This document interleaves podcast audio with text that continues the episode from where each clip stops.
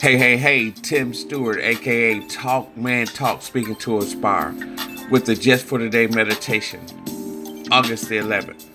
Through active listening, we hear things that work for us. Basic text, page 106 through 107. Most of us arrived in Narcotics Anonymous with a very poor ability to listen. But to take full advantage of the therapeutic value of one addict helping another, we must learn to listen actively. What is active listening for us? In meetings, it means we concentrate on what the speaker is sharing while the speaker is sharing.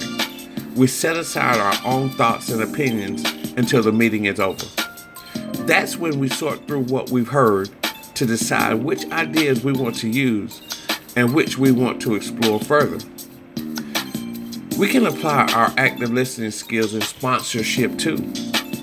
Newcomers often talk with us about some major event in their lives.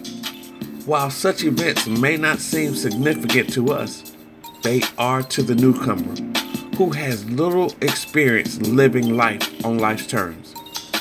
Our active listening helps us empathize with the feelings such events trigger in our sponsee's life. With that understanding, we have a better idea of what to share with them. The ability to listen actively was unknown to us in the isolation of our addiction. Today, this ability helps us actively engage with our recovery. Through active listening, we receive everything being offered us in NA, and we share fully with others the love and care we've been given. Just for today, I will strive to be an active listener.